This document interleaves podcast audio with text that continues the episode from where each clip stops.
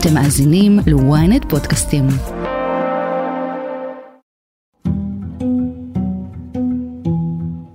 היה מתח נורא גדול.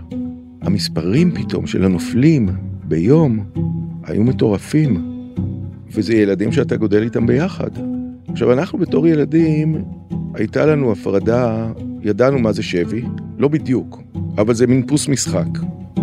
50 שנה אחרי המלחמה הארורה, היא מלחמת יום הכיפורים, בנפל בשבי הסורי, הטייס סגן אלוף אבי לניר, זכרו לברכה, מפקד הטייסת שעונה למוות, מוצא את עצמו בנו נועם לניר בראש המאבק הציבורי נגד המהפכה המשפטית. דרך אגב, יש גם נהדר. הרבה אבות פתאום ביום כיפור נהדרים. גדי וברוכי גולן התפוצצו עם המטוס, וחודשים ארוכים לא ידעו מה איתם. אבא של ברוכי חיכה שנים שהוא יחזור, שהוא יופיע משורות המטה. זוריק לב, לא חזר עד היום. הבן שלו שנפטר שנתיים אחריו, קבור על הקבר שלו. עד כמה הרגעים ההם של הילד שפוגש את האובדן בפעם הראשונה משפיעים עליו עד היום? כמה שנים הוא נושא את המסע של להיות הבן של השבוי ששמר על הסוד עד מותו? והאם הוא סוף סוף נפרד מאבא? אני שרון קידון, וזה סיפור המלחמה של אבי ונועם לניר. נועם לניר יזם עסקי וחברתי 50 שנה אחרי, והספר על אביך יוצא, זו העת לחבר את כל חלקי הפאזל? תראי, זה מעניין מה שאת שואלת, כי בדיוק חשבתי על זה הבוקר, וזה גם פוקס, צירוף מקרים, כי מבחינת תזמון עבדנו על הספר הזה קרוב ל-20 שנה, בשנתיים האחרונות היה ספרינט, אבל בדרך לפה אמרתי לעצמי בדיוק את המשפט הזה. בצירוף מקרים מופלא, יוצא עכשיו הספר הזה, אבל הוא לא היה יכול לצאת לפני שנה, וכן, זה סיום. לא יהיה יותר. 50 שנה זה המון זמן, ואפילו אנחנו כבר לא ילדים. אני כבר בן 57 בחורף הקרוב. למה זה לא היה יכול לצאת קודם? תראי, הרעיון של הספר עלה לפני 20 שנה, כשהוצאנו על אבא שלי איזה סרט, ופנה כתב ראשון שביקש לעשות עליו ספר. מאז היו עוד 4 שלא הצליחו לעמוד במשימה, בדיאלוג שלי רציתי רומן, רציתי משהו יותר עמוק, רציתי משהו שמדבר אותי יותר, ומפנו אותי ליעל ינאי, ואחרי חצי שעה שישבתי איתה, אמרתי לה, בהצלחה, תתחילי לכתוב.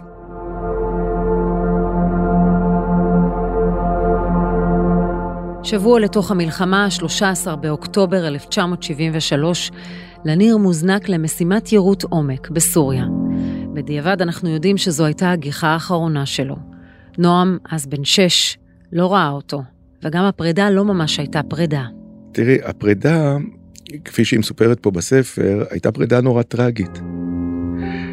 ב-12 לאוקטובר, ערב לפני שהוא נופל, אנחנו היינו מפונים לנעורים, בית הערכה, והודיעו שנשות הטייסים, אלה שעדיין היו בחיים או לא נפלו בשבי, כי היו הרבה כאלה, נוסעות לבקר אותם בלילה. והביאו אוטובוס חום כזה של הצבא של פעם, אני ראיתי אותו מגיע, ולפני שהם נכנסו אני השתחלתי פנימה ושכבתי מאחורי שורת הכיסאות האחרונה, ומוכן לנסיעה, גם אני. לרוע מזלי ראו אותי שם, שלפו אותי, הוציאו אותי החוצה לכל מחאות גדולות, כמובן לא ביטרתי בקלות. אמא שלי מגיעה לחצור, ו-out of nowhere אבא שלי אומר לה, תגידי, למה לא הבאת את נועם? אז היא אומרת, מה זאת אומרת? לא הביאו אף ילד. אז הוא צעק עליה שנועם זה לא כמו כל הילדים, או לא כל הילדים, והתפתח ריב ביניהם. והם נפרדים בפרידה האחרונה שלהם על רקע ריב, למה לא הבאת אותו? למחרת הוא ימרי לטיסה האחרונה, ייפול בשבי, והסיפור ידוע. אתה זוכר את היום הזה? כן, אני זוכר הכל, אני זוכר הכל בצורה נורא ברורה. אז בוא נתחיל, מהו הזיכרון הכי מובהק שלך מאבא? יש הרבה זיכרונות, המון. שבוע לפני המלחמה אנחנו כולנו אצל אמא שלי, סבתא שלי, משפחה מאושרת, יש צילומים משם על הדשא, אח של אמא שלי לא הגיע כי הייתה כוננות בצפון ואת השריון העלו לשם. אז בתמונות האחרונות של המשפחה המאושרת הוא לא יופיע. אבל אני זוכר עוד שבוע קודם שהלכתי איתו לטיול ללטרון, וטיפסנו ממורד הגבעה, במעלה הגבעה, למנזר השתקנים, ואני זוכר שהיו שם חרובים, והוא כותב חרובים ונותן לי לאכול. ילד לא יכול לאכול חרובים, עם שיני חלב, זה הגרעינים והקושי של החרוב לא מתפצלח היטב, ואני זוכר את עצמי נאבק בזה. מאז אני אוהב חרובים. טעם קצת של אבא? טעם שלה? תהיו לו.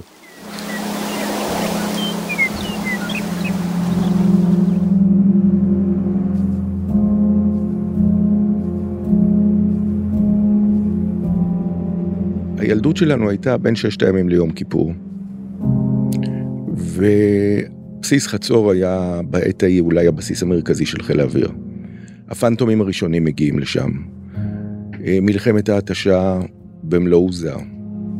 ואני זוכר המון ימים שמודיעים ששכן הזה, חץ נפל בה, נהרג, מנחם עיני נפל בשבי, יגאל שוחט חוזר בלי רגל, גיאור הרום חוזר פצוע, ניסים אשכנזי חוזר עם ברכיים מפורקות אחרי כמה חודשי, הוא גר בית לידינו, חודשי שבי. אני יכול לכתוב, אני הייתי ילד מאוד אסרטיבי ופרחח. כשהיו ידיעות הייתי רץ לדלתות הבתים. עכשיו אסור לך להיכנס פנימה. אבל אתה גם לא מוכן להתרחק, כי קוראים דברים. אז אתה עומד על מפתן הדלת, והיו הרבה דלתות כאלה. אתה מביט פנימה, ושולחים אותך אחורה, ומביט פנימה הרבה שעות, יכול להיות כזה אירוע. היה אירוע, היה קטע שאני הפסקתי לאכול, אז ישר מביאים את פסיכולוגה של חיל אוויר, ואני מסביר לו שאם אני יאכל אני אגדל, אבל אם אני לא יאכל אני אקטן, ואז אבא שלי יוכל להפסיק לטוס, כי קודם הוא למד בטכניון, והיו פחות טיסות, וגם היה פחות מתח. כלומר, הייתה אווירה בבית של סכנה? הייתה אווירה של מתח אדיר באותה תקופה. תראי, גם היו תאונות, והיו הרוגים מתאונות, והיו פצועים מתאונות. זה דברים שהיום אין אותם. מצד שני, היה גם המון עוצמה. זאת אומרת, אתה רואה מיראז'ים מגיעים מעל הבית ומתגלגלים לתוך השמיים ורצים לעשות מסיבה בטייסת כי הפילו עוד מיגים. ואבא שלך הוא אתה מלך הילדים, כי אבא שלך מפקד טייסת 101, וזאת הטייסת שמפילה מיגים, וזה מה שחשוב. ואתה גם גר באקוסיסטם עם חיילי הטייסת, והולכים לבריכה, ואתה, יש לך פוזיציה. פוזיציה חזקה מאוד. ואני ילד שמבין את זה מהר מאוד. אני גם לוקח על זה יתרון. אבל אתה כבר ממצב את עצמך, אני הבן של אבי לניר, מפקד הטייסת 101. יש המון עניין של מעמדות בתקופה ההיא בבסיסים של חיל אוויר. תראי, הילדים של מפקד הבסיס הם גם הגדולים.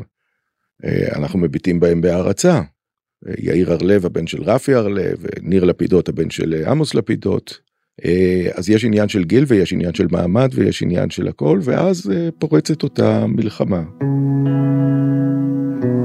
אתה זוכר את היום של פרוץ המלחמה? כן, מצוין. אזעקות, סירנות, זה לא היה רגיל. כי היו הרבה סירנות בבסיס, סירנות להזנקת מטוסים, ומטוסים שטסים בכל שעות היום, במלחמות וזה. אבל הפעם גם רצים למקלטים, ונשים מבועלות עומדות עם ילדים על הידיים, אי אפשר להיכנס למקלט, כי זה גבעה כזאת עם גליל מתכת, מלא ג'אנק בפנים, ומהר מאוד מפנים אותנו לנעורים, מה שדיברתי קודם. בנעורים מתקבצות כל המשפחות, וכבר בערב הראשון מגיעות הידיעות על הנופלים הראשונים. למחרת, במצעד דוגמן 5 של הטייסת האחות, נופלים בדיעבד 7 אנשים בשבי בסוריה. ששאול לוי נופל באותו יום, 3 ימים אחרי זה דוב המודיעים שהיא ילדה את הילד שלו. מתחילים כבר אירועים של אמהות שיולדות ילדים, ימים ספורים אחרי שהאבא. ואמא, אתה זוכר את המתח של אמא? כן, תראי, היה מתח נורא גדול. המספרים פתאום של הנופלים ביום היו מטורפים, וזה ילדים שאתה גודל איתם ביחד. עכשיו, אנחנו בתור ילדים, הייתה לנו הפרדה, ידענו מה זה שבי, לא בדיוק, אבל זה מין פוס משחק. כי היו הרבה אבות של חברים שיושבים כבר 3.5 שנים, מקיץ 70 או מאביב 70, יושבים בשבי במצרים, היו שם 12 טייסים, וזה סבבה. הם שולחים מכתבים, שולחים אליהם במכתבים, והילדים של השבויים יש להם סוג של פריבילגיה. הם נסעו לשייט בקרוז, באיפשהו באיטליה, לא נסעו, וחזרו עם חולצות חדשות, ואיזה דברים שלא היו קיימים אז. כלומר, נוצר מונח בין לאבד את האבא, אב בשבי, לבין חוסר ודאות גם שהייתה... דרך אגב, יש גם נהדר. הרבה אבות פתאום ביום כיפור נהדרים. בשבוע שעבר הייתי בהקרנה פרומו של טייסת 201, והייתה שם הבת של גדי סמוק. גדי וברוכי גולן התפוצצו עם המטוס, וחודשים ארוכים לא ידעו מה איתם. אבא של ברוכי חיכה שנים שהוא יחזור, שהוא יופיע משורות המטה. זוריק לב, לא חזר עד היום. הבן שלו שנפטר 2 אחריו, קבור על הקבר שלו. מטוסי חיל האוויר תוקפים משעות הבוקר מטרות צבאיות בתוך מצרים. נחזור לטיסה האחרונה, יום שבת, היום השמיני למלחמה, סמוך לשעה 11 בבוקר, הוזנק לניר לאוויר. המכונאי ניסים יחזקאל, מפקד עמדת ההזנקה, מסייע לאבי להיכנס לתא הטייס. חוגר אותו ומגיש לו את הקסדה.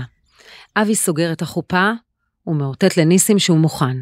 13 לאוקטובר, בוקר, הכוחות, מפת הקרב זה שהכוחות שלנו עמוק לתוך סוריה כבר, סיימנו את ההבקעה, ותוקפים אותם מיגים, מטוסים סורים, זה אזור מוכה טילים. יום קודם אבא שלי מפיל שם מיג 17 אחרי שהוא תוקף את כוחותינו, הפעם הוא יודע, חוכמה זה להיכנס אליהם לפני שהם נהרגו באותה תקיפה, והוא מפיל את המיגים שהם יוצאים. החוכמה היא להיכנס אליהם קודם, יש התראה של הבקר, הוא נכנס עמוק פנימה, מספר 2 שלו בחור צעיר, בתקופה הראשונה של הטיסות, כנראה מקובץ בתוך התא מתוך לחץ. לניר ומספר 2 שלו מגיעים לשמי קריית שמונה, בגובה של 12,000 רגל. לא נראים מיגים בשטח. הבקר אומר להם להמשיך לפטרל. הם נעים במעגל בגובה בינוני, בניסיון לזהות בעין את מה שנראה לו כמטוס. את צוללת הטילים SA-3 הוא לא מזהה. יוצא טיל. רפי נוי, קמבץ, חטיבה 9, מתאר שיוצאים 2 טילים ורצים אל המטוס אחד פוגע בו, מושך את המטוס לכיוון ישראל, ולרוע המזל, רוח מערבית. גוררת את המצנח אל בין הכוחות, הוא נופל, הכוחות שלנו רואים אותו מטפל את המצנח, ביא אותו, ומתחיל לרוץ בכיוון הקצת לא נכון, בזווית. ואז יש ניסיון חילוץ עם טנקים. זה לא בדיוק ניסיון חילוץ, יש פה את רשת הקשר, תירה, תלך, צעקות, אבל לא קורה שום דבר. עד שבא 35 דקות אחרי זה, הוא התחבא מאחורי גל אבנים, מגיעים שריוניות סוריות, ראשונות, מקדימים אותנו, אוספים אותו לכיוון דמשק. מספר 2 שלו ירד מאותה טיסה, יפשוט הסרבל ויברח מהטייסת, והוא לא דיבר איתנו עד היום. כלומר, אתם דולים את האינפורמציה מסביב, לא ממנו. תראי, לא היה לו הרבה מה לחדש. אין לי כעס עליו או משהו כזה. לא פגשת אותו מעולם? לא, אנחנו ניסינו כמה פעמים. בכלל, אין לי כעס על אף אחד. אני רואה הרבה אנשים שסוחבים כעסים של 50 שנה, אני משתדל לא. העדות האחרונה של אבי לניר על רגליו היא כאשר רואים אותו מוכנס לנגמש הסורי. הפעם הבאה שנוצר איתו קשר היא ככל הנראה כמה ימים אחרי, על ידי טייסים ואנשי צוות אוויר שפגשו אותו בשבי. הקטע הבא זה שהוא שוכב בבית החולים אל-מאזה בדמשק, הוא משוחח עם שבויים אחרים מבעד לפרגוד. זה לא צינוק, זה פרגוד, וילון, והם מדברים. אבא שלי, רוקח, הסהל וטייס בשם נשר. והם הוא מתחיל לדבר איתם, אחרי שהסורים עוזבים אותו. והוא מתאר להם מה... שברו לי את הידיים, את הרגליים, שברו לי את העצמות. לא ברור כמה זמן זה נמשך, אבל זה נמשך תקופה, בגלל שבגופה שחוזרת לארץ, יש ניתוחים, זאת אומרת, ניסו לתקן אותו עם... ויש שדי מתכת, זאת אומרת, ניסו לתקן את השברים, יש חבישות. זה בטח הפתולוגי. מה שומעים בבית? הרי אתם לא שומעים ממנו. אמא לא שומעת ממנו. אתם כבר מדווחים לכם שהוא צנח בשטח אויב? אנחנו מתורגלים. זאת אומרת, כשאני זוכר שאומרים לי שהוא נפל בשבי, זה סבבה. זה אנחנו, כמו שאמרתי, אנחנו מתורגלים בעניין. לא דואגים עכשיו. וראו אותו צונח שלם, וראו אותו שאוספים אותו, ואין ידיעות לגבי אף אחד. זאת אומרת, זה לא שלגבי טייסים אחרים יש ידיעות, ואחרים, ומסוימים יש. הסורים לא מספקים שום מידע עד סוף פברואר 74. אז אמא שלי כותבת לו מכתבים. מעבירה דרך הצלב האדום. מעבירים דרך הצלב האדום, ואנחנו כמובן, כמו כולם, לא מקבלים תשובה. אבל הכל מתנקז ל-27 בפברואר. זאת אומרת, יש לנו עוד 4 חודשים, כשיגיעו הרשימות. 4 חודשים של אופטימיות? תראי, סך הכל כן, את גם רואה את ההכנות לקראת הידיעה. זה מצחיק לחשוב. כשמגיעות הרשימות, אז לא מגיעות משלחות הביתה ומודיעות מי חי ומי מת. ברדיו מקבלים אותם, והוא מקריא את שמות כל את השמות של כל מי שהסורים מסרו אותו כשבוי. הולך מאלף, ב' וכן הלאה, ופשוט בלמד הוא מדלג על לניר, וככה יודעים שהוא לא קיים. אבל עדיין, יש אנשים שמצפים שאולי בכל זאת, כשהם יגיעו, אולי כדאי לאמא שלך להגיע לשדה התעופה, לראות, אולי טעו בשמות, אולי הוא כן שם? זה הצעירים של הטייסת. כן. אבל זה כבר לא ריאלי, אנחנו ברחנו באותו יום להורים של אמא שלי. אתם מבינים שהוא לא שם. כן, האירוע קורה ב-27 לפברואר. אני, כמו שסיפרתי לו פעם, מאוד מתרגש באותו יום, מודיעים שיגיעו הרשימות, אני לוקח את האופניים, וחוצה את הבסיס, למשרדים של מפקד הבסיס, שם אומרים שיגיעו לשם הרשימות, יושב על המדרגות כמה שעות, עד שמגיע ג'יפ, הוסיף אותי לתוכו, ונוסעים לבית שקיבל כבר את הידיעה, אבל ההכנות של כולם הייתה לזה שהידיעה תהיה טובה. זאת אומרת, לא הייתה שום סיבה שהוא לא יחיה, זאת אומרת, שהוא לא יהיה שם.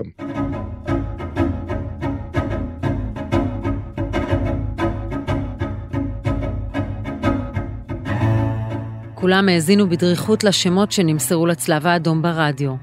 שמו של הניר, כאמור, לא הוזכר. בצמרת המדינית הייתה דאגה כבדה. יובל נאמן, שהיה יועץ מיוחד לרמטכ"ל, סיפר שגולדה מאיר אמרה אז למזכיר המדינה האמריקני קיסינג'ר, שהיא מוכנה לוותר על שיא החרמון, תמורת השבתו של הניר ועוד 27 טייסים השבויים בידיהם. לניר באותה העת קיבל החלטה למות ולא למסור את הסוד. והסוד, לפי פרסומים זרים שהגיעו מאוחר יותר, היה מערכת נשק ייחודית שישראל פיתחה. אבל את הסיפור הזה אני מבין רק 30 שנה אחר כך. זאת אומרת, בשנים הראשונות אף אחד לא מדבר על זה. אמא מיכל לא יודעת? את הסיפור הזה?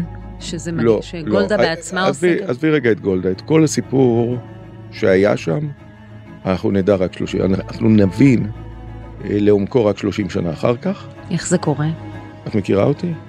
הלכתי ולא השארתי אף אבן לא הפוכה. והלכתי ושאלתי והלכתי וחקרתי ואספתי את כל הפיסות מידע והבנתי מה היה שם. וגם היום אפסו, זאת אומרת גם היום אי אפשר לדבר על הסיפור הזה. אבל אפשר להגיד שאבי לניר היה נכס יקר מאוד עבור מדינת ישראל, מעבר לעובדה שהוא טייס וכל אדם יקר, הוא החזיק כנראה סוד, וזה כבר דווח אצלנו בידיעות אחרונות על ידי רונן ברגמן, הוא היה שותף סוד למשהו מאוד חשוב, על מערכת מיוחדת של צהל, ולכן היה חשש מאוד שהוא ייפול בשבי. תראי, 1 נכון, 2, הוא גם היה נכס מאוד חשוב עבור הסורים. זאת אומרת, מה שקורה לסורים איתו זה תאונת עבודה, זה לא אמור לקרות במערכת משוכללת, מתקדמת.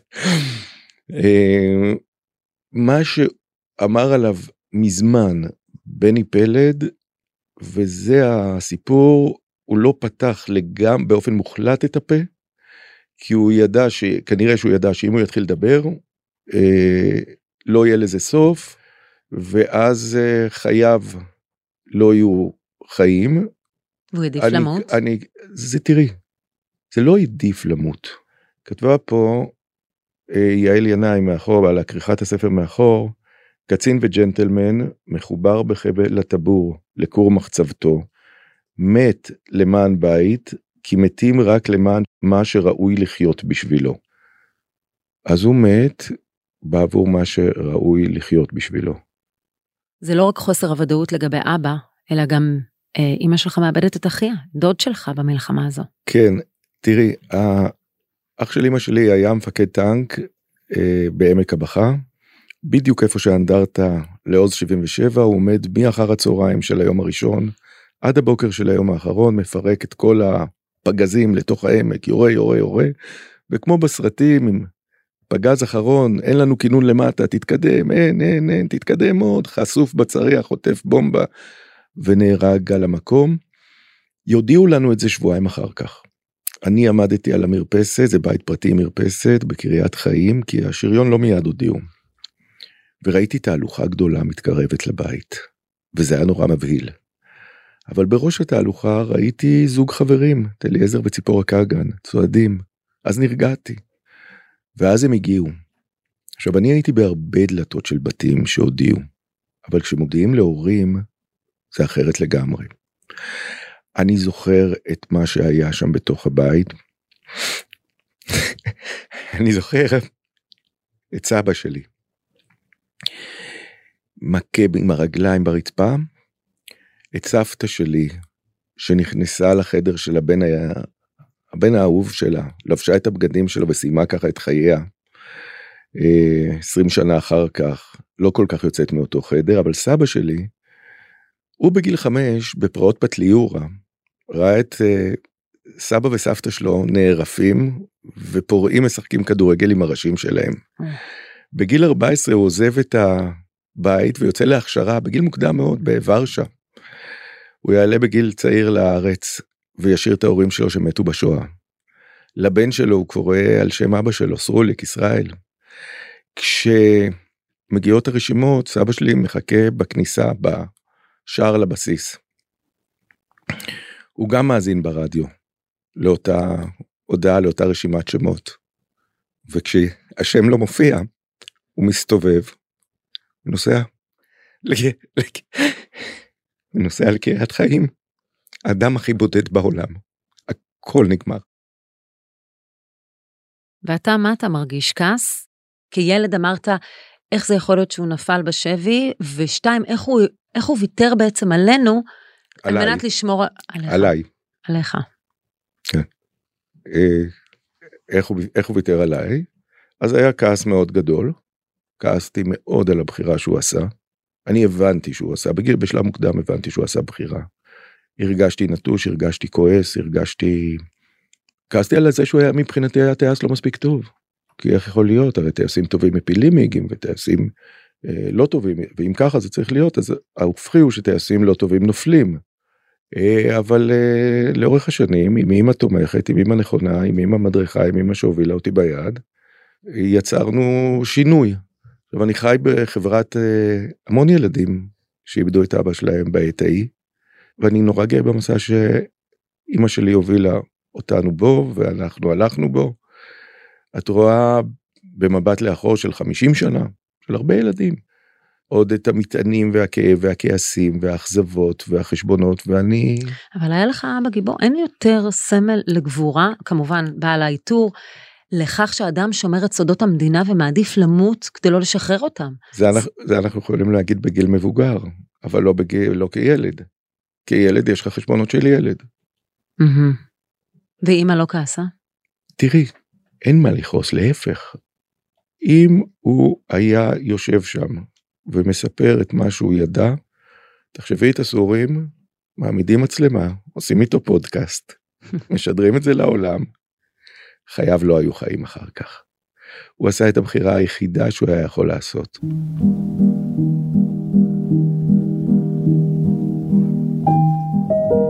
אז היום 50 שנה אחרי, אתה יכול להגיד בשלווה שגם אתה מבין את ההחלטה שלו ואתה לא כועס יותר, אבל גם אתה יכול להיפרד כבר? להיפרד כן, הסיפור הזה חשוב מאוד, ואני מאוד שמח על הטיימינג של הספר, בעת הזאת. כי אנחנו עומדים היום, עזבי, זה כבר לא עניין של פרידה, נפרדתי, גמרנו. אנחנו עומדים היום בסיטואציה שאי אפשר להתעלם ממנה. המשבר בחיל האוויר מחרסם, עולה, מבעבע, נוכח בתקשורת, בחברה, מתכתב עם השינויים המשפטיים, או עם ההפיכה המשטרית שקורית היום בישראל, התורה הטייסים שמפסיקים טיסות. אדם שיושב בשבי בסוריה ומגן בחייו על סודותיה של מדינת ישראל, צריך לעשות את זה מתוך אמונה מוחלטת במוסדות המדינה, ברוח המדינה ובערכי המדינה. אבא שלי לא מת בחטף מאיזה כדור אחרון במלחמה או פגז שנפל לו על הראש. הוא מת תוך איסורים כבדים, במאבק שנמשך ימים רבים, עם שובים, אבל מתוך דיאלוג ומחויבות עמוקים לערכי המדינה, למה שהיא מסמלת. אתה לא יכול לשלוח שכיר חרב שיעמוד בכאלה דברים. אתה יכול לשלוח רק אדם חדור אמונה במה שהמדינה מסמלת עבורו. אז זה מתחבר גם לימים האלה, לוויכוח גם כמובן על הגיוס, ולוויכוח על איך תראה החברה שלנו ביום שאחרי. ולכן הרלוונטיות הזאת מביאה אותי למקום שחשוב לי מאוד היום. לספר את הסיפור. לספר את הסיפור, להוביל אותו, כי החיבור הזה הוא כל כך רלוונטי. אדם שיוצא למלחמה, אמא ששולחת את בנה לצבא, צריכה לדעת בלב מלא שהמדינה, שהנהגתה, ראויה להם. לסיום, להסתובב בעולם, להיות הבן של אבי לניר. תראי. זה משקל שסוחבים על הגב? תראי, פעם זה היה משקל שסוחבים על הגב. ב-98 היה 50 שנה למדינה. והיה אירוע הוקרה לטופ-אנד גיבורי ישראל ביום העצמאות בבנייני האומה. ישבתי שם בשורה 7 אחרי צמרת צה"ל, ועשו עליו סרט של 7 דקות, עשו גם על ניר פורז, שגדלנו ביחד, באותו ערב. כן, נהרג בפריצה, סרט מטכ"ל, והפריצה לשחרר את נחשון. וגם איבד את אביו באותה מלחמה. ואני ישבתי שם, באותה תקופה, לא היה לי עבודה, לא הייתה לי פרנסה, גם לא הייתה לי בגרות, ולא השלמתי אף תואר באוניברסיטה, לא יכולתי ללכת לאוניברסיטה, אני עם הפרעות. גמרתי את אותו ערב, מרוסק, שבר כלי, והמסע הכריע אותי. היום, אחרי כמה אקסיטים, ואחרי המון פעילות חברתית, ששינתה תרמה פה לפני המדינה, הובלתי את המאבק של ניצולי השואה, 10 שנים הקדשתי למכינות קדם צבאיות, הקמתי לא מעט, תרמתי להקמה של לא מעט מהם, הרבה פרויקטים של גיוס נוער לצה"ל, ובתקופה הזאת עם המחאה, המסע הוא בכלל לא מסע, הפוך. זה כוח עילוי שנותן לי יכולת להשפיע, להשמיע את קולי, ולעשות עוד דברים, לטובת המדינה ולטובת עתידה, כפי שאני מאמין בה כל כך. אז זו סגירת המעגל האמיתית. בדיוק, ואת לא יכולה לתאר לך, שרון, כמה פעמים אני הולך באותם אירועים, הפגנות, מחאות, באים אליי אנשים שלא הכרתי, אבל הכירו את אבא שלי ואומרים, הוא מביט בך עכשיו, והוא נורא גאה בך. ניצחתי את ההיסטוריה, גם את הסיפור האישי שלי, וגם את ההיסטוריה, וזה קורה לי כל יום, וכל פעם אני נורא מתרגש. גם אני. נועם לניר, תודה רבה. תודה רבה לך.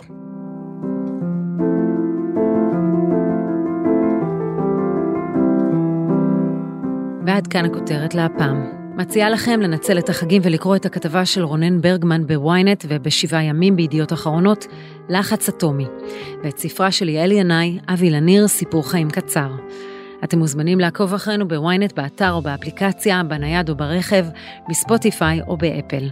מחכים לתגובה או דירוג שלכם. בפרק נעשה שימוש בחומרים מארכיון משרד הביטחון, צה"ל והתאגיד. איתי בצוות הכותרת על זרבי וקובי נחשוני.